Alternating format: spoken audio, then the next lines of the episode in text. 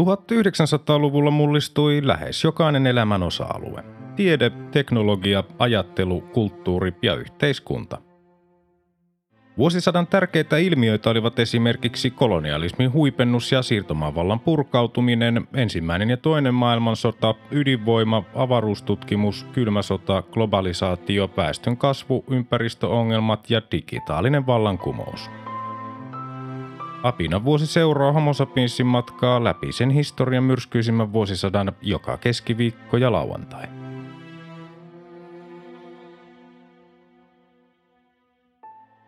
Vuosi 1952.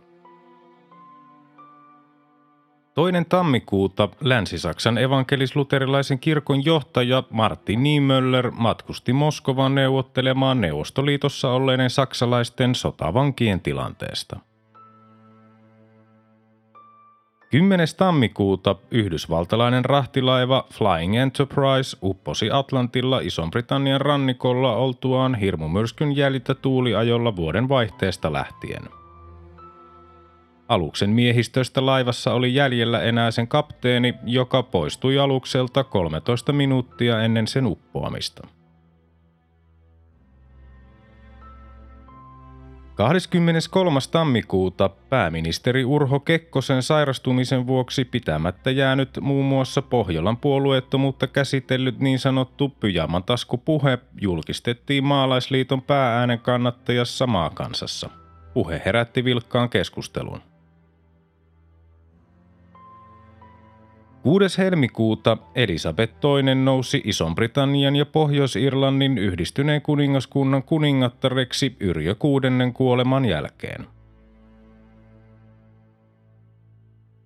Kaksi päivää myöhemmin, 8. helmikuuta, Saksan liittotasavallan tilastokeskus ilmoitti maassa olevan 9,8 miljoonaa pakolaista –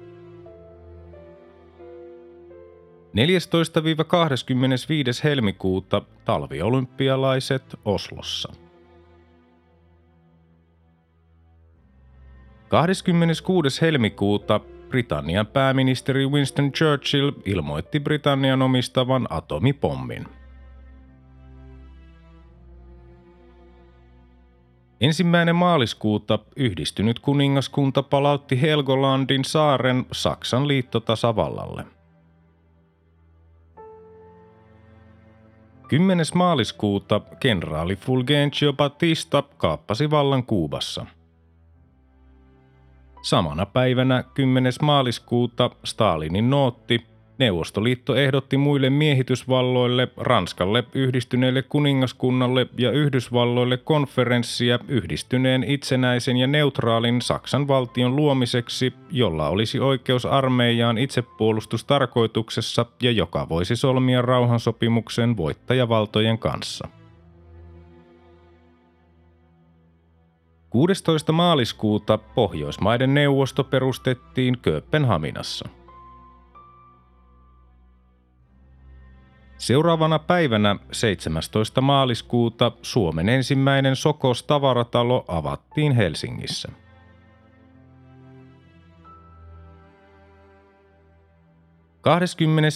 maaliskuuta Saksan liittotasavallan liittokansleri Konrad Adenaueria vastaan tehtiin epäonnistunut murhayritys. Ensimmäinen huhtikuuta Neuvostoliiton valtionpäämies Josif Stalin sanoi yhdysvaltalaisille lehtimiehille myöntämässään haastattelussa, että kommunismi ja kapitalismi voivat elää rauhanomaisissa suhteissa keskenään. Viisi päivää myöhemmin, 6. huhtikuuta, saksalainen toisen maailmansodan aikainen sotarikollinen Jürgen Stroop teloitetaan Varsovassa – 18. huhtikuuta Bolivian kansallinen vallankumous, yleinen äänioikeus myönnettiin myös naisille ja alkuperäiskansoille, lisäksi järjestettiin maauudistus ja kansallistettiin kaivokset. 28. huhtikuuta San Franciscon rauha tuli virallisesti voimaan, Japanin miehitys päättyi ja Japani sai itsenäisyyden. Toinen toukokuuta ensimmäinen suihkumatkustajakonelinja Lontoon ja Johannesburgin välillä avattiin. Neljä päivää myöhemmin, 6. toukokuuta, Egyptin kuningas Faruk julisti olevansa profeetta Muhammadin jälkeläinen. 23. toukokuuta Turussa paljastettiin Mikael Agrikolan patsas. Seuraavana päivänä 24. toukokuuta Ruotsin kuningas Kustaa VI Adolf ja kuningatar Louise saapuivat kolmipäiväiselle valtiovierailulle Suomeen.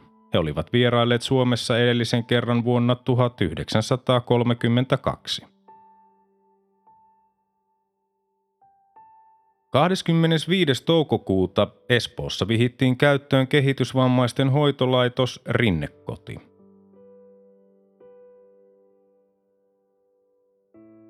30. toukokuuta Suomen huoltojärjestö lopetti toimintansa. Ensimmäinen kesäkuuta katolinen kirkko kielsi Andre Giden kirjat. Kolme päivää myöhemmin, 4. kesäkuuta, Helsingissä pidettiin ensimmäinen sodan jälkeinen puolustusvoimien lippujuhlan paraati. 13. kesäkuuta Neuvostoliitto ampui alas ruotsalaisen Douglas DC-3 vakoilukoneen kansainvälisillä vesillä Gotska Sandönin itäpuolella, kuten myös sitä etsimään lähteneen toisen koneen. Neuvostoliitto myönsi vuonna 1991 ampuneensa koneen alas. Koneen hylky löytyi vuonna 2003. 18. kesäkuuta Suomen sotakorvauksina Helsingin Ullanlinnaan rakentama uusi lähetystötalo luovutettiin Neuvostoliitolle. Edellinen Hietalahdessa sijainnut lähetystörakennus oli tuhoutunut talvisodassa Neuvostoliiton puna-armeijan lentopommittamana. Seuraavana päivänä 19. kesäkuuta Pietarsaaren kaupunki täytti 300 vuotta.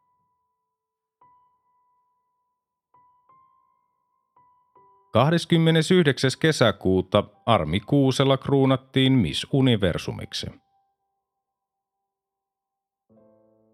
Samana päivänä 29. kesäkuuta Ahvenanmaan lippu oli ensimmäistä kertaa julkisesti käytössä laulujuhlilla Maarianhaminassa, vaikka sitä ei oltu vielä virallisesti vahvistettu. Samana päivänä 29. kesäkuuta Asger Asgersson valittiin Islannin presidentiksi Svein Björnssonin kuoltua. 8. heinäkuuta Kreikan olympiassa sytytetty olympiatuli saapui Suomen maaperälle Torniossa, jossa siihen yhdistettiin Pallastunturin taivaskerolla sytytetty tuli. Suomen rajalla olympiatulen otti vastaan kuulan työntäjä Ville Pörhölä ja juoksija Paavo Nurmi saattoi tulen Helsingin olympiastadionille kisojen alkaessa. 12. heinäkuuta Pohjoismaiden välinen passivapaus astui voimaan. Seuraavana päivänä 13. heinäkuuta Itä-Saksa ilmoitti oman armeijan muodostamisesta – 19. heinäkuuta viiva 3. elokuuta Helsingin kesäolympialaiset. 21. heinäkuuta kenraali Muhammad Naguibin ja eversti Gamal Abdel Nasserin sotilasvallankaappaus syöksi Egyptin kuninkaan Farukin vallasta –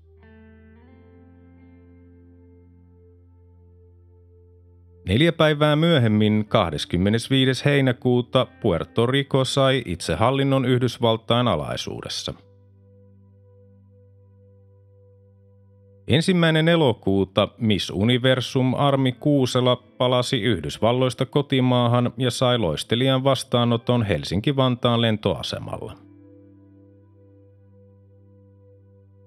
11. elokuuta Jordanian armeija pakotti mielisairaan kuningas Talalin eroamaan, hänen seuraajakseen tuli Hussein. 14. elokuuta Saksan liittotasavalta liittyi Maailmanpankin jäseneksi.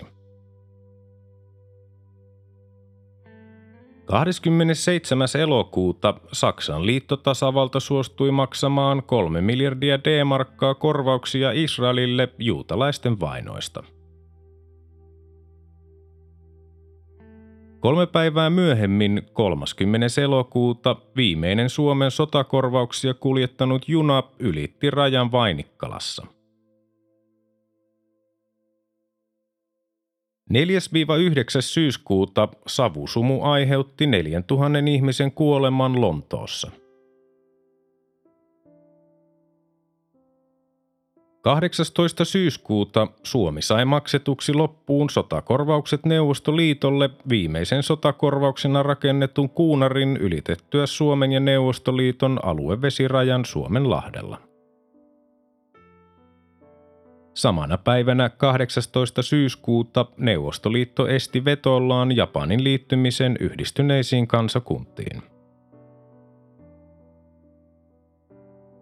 Seuraavana päivänä 19. syyskuuta kokoomuksen kansanedustaja Iisakki Nikkola sai sairauden vuoksi pyytämänsä eron eduskunnasta ja hänen tilalleen tuli rehtori Reino Alakulju.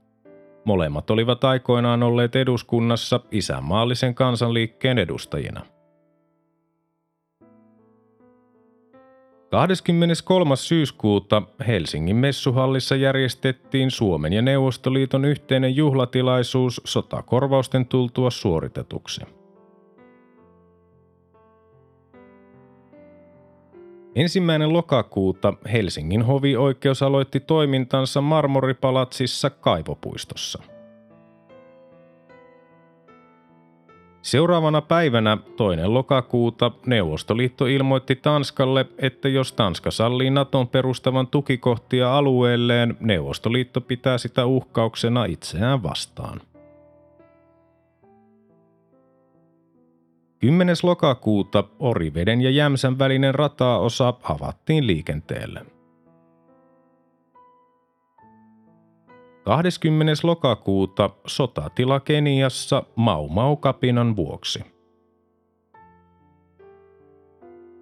Viisi päivää myöhemmin, 25. lokakuuta, Helsinki-Vantaan lentoasema avattiin liikenteelle. 28. lokakuuta suora lentoyhteys Helsingistä New Yorkiin avattiin.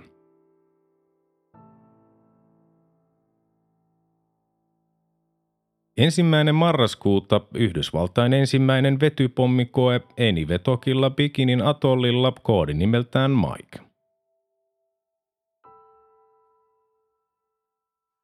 Kolme päivää myöhemmin, 4. marraskuuta, republikaanipuolueen Dwight D. Eisenhower voitti demokraattien ehdokkaan Adlai Stevensonin presidentinvaaleissa juuri kuten Univac-tietokone oli ennustanut. Kuusi päivää myöhemmin, 10. marraskuuta, YK pääsihteeri Trygve Lee ilmoitti eroavansa. 21. marraskuuta näytösoikeudenkäynti alkoi 11 entistä kommunistijohtajaa vastaan Tsekkoslovakiassa. Kaikki syytetyt olivat juutalaisia, heidät hirtettiin 3. joulukuuta. 25. marraskuuta Agatha Christien murhamysteerinäytelmä Hiiren loukku sai ensi iltansa Lontoossa. Vuonna 2005 näytelmää esitettiin edelleen, mikä teki siitä teatterihistorian pisimpään yhtäjaksoisesti esitetyn näytelmän. Samana päivänä 25. marraskuuta suomalaiset urheilutoimittajat valitsivat hiihtäjä Veikko Hakulisen vuoden parhaaksi urheilijaksi.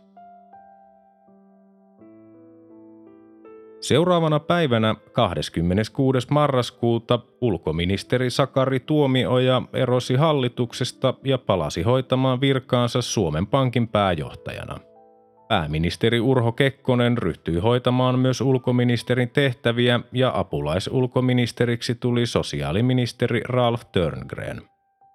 Uudeksi sosiaaliministeriksi tuli kansanedustaja Väinö Leskinen. 28. marraskuuta Eduskunnan oikeusasiamies Paavo Kastari katsoi eduskunnalle toimittamassaan kirjelmässä, että Fagerholmin ensimmäisen hallituksen ministerit Aleksi Aaltonen, Matti Lepistö, Onni Peltonen ja Jussi Raatikainen olivat menetelleet lainvastaisesti hallituksen myöntäessä valtionavustuksia salaputki-osakeyhtiölle vuonna 1949. Seuraavana päivänä 29. marraskuuta toinen maatalousministeri Matti Lepistö ja kulkulaitosministeri Onni Peltonen saivat salaputkijutun vuoksi pyytämänsä eron hallituksesta. Heidän tilalleen nimitettiin kansanedustajat Hannes Tiainen ja Eetu Karjalainen. Ensimmäinen joulukuuta New York Daily News sanomalehti raportoi etusivullaan ensimmäisestä sukupuolen korjausleikkauksesta Tanskassa. Neljä päivää myöhemmin, 5. joulukuuta, eduskunta hyväksyi niin sanotun Kemijoki-lain, jolla valtion vesivoimaoikeudet Kemijoessa luovutettiin perustettavalle valtioenemmistöiselle Kemijoki-osakeyhtiölle.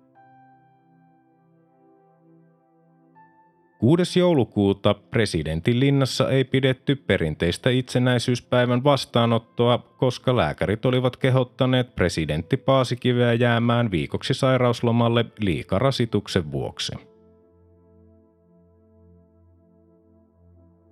11. joulukuuta pääministeri Urho Kekkonen ryhtyi hoitamaan tasavallan presidentin tehtäviä J.K. Paasikiven sairastuttua. Kolme päivää myöhemmin, 14. joulukuuta, ensimmäinen onnistunut siamilaisten kaksosten kirurginen erottaminen suoritettiin Ohiossa Yhdysvalloissa.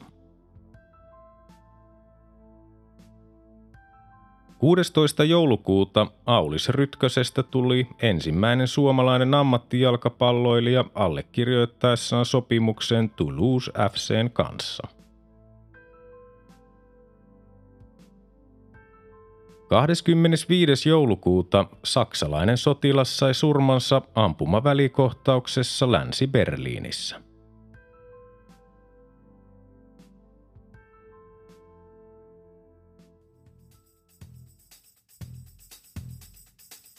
Tämä oli Apina vuosi. Homo sapiensin seikkailut jatkuvat taas seuraavassa jaksossa. Liitytään mukaan.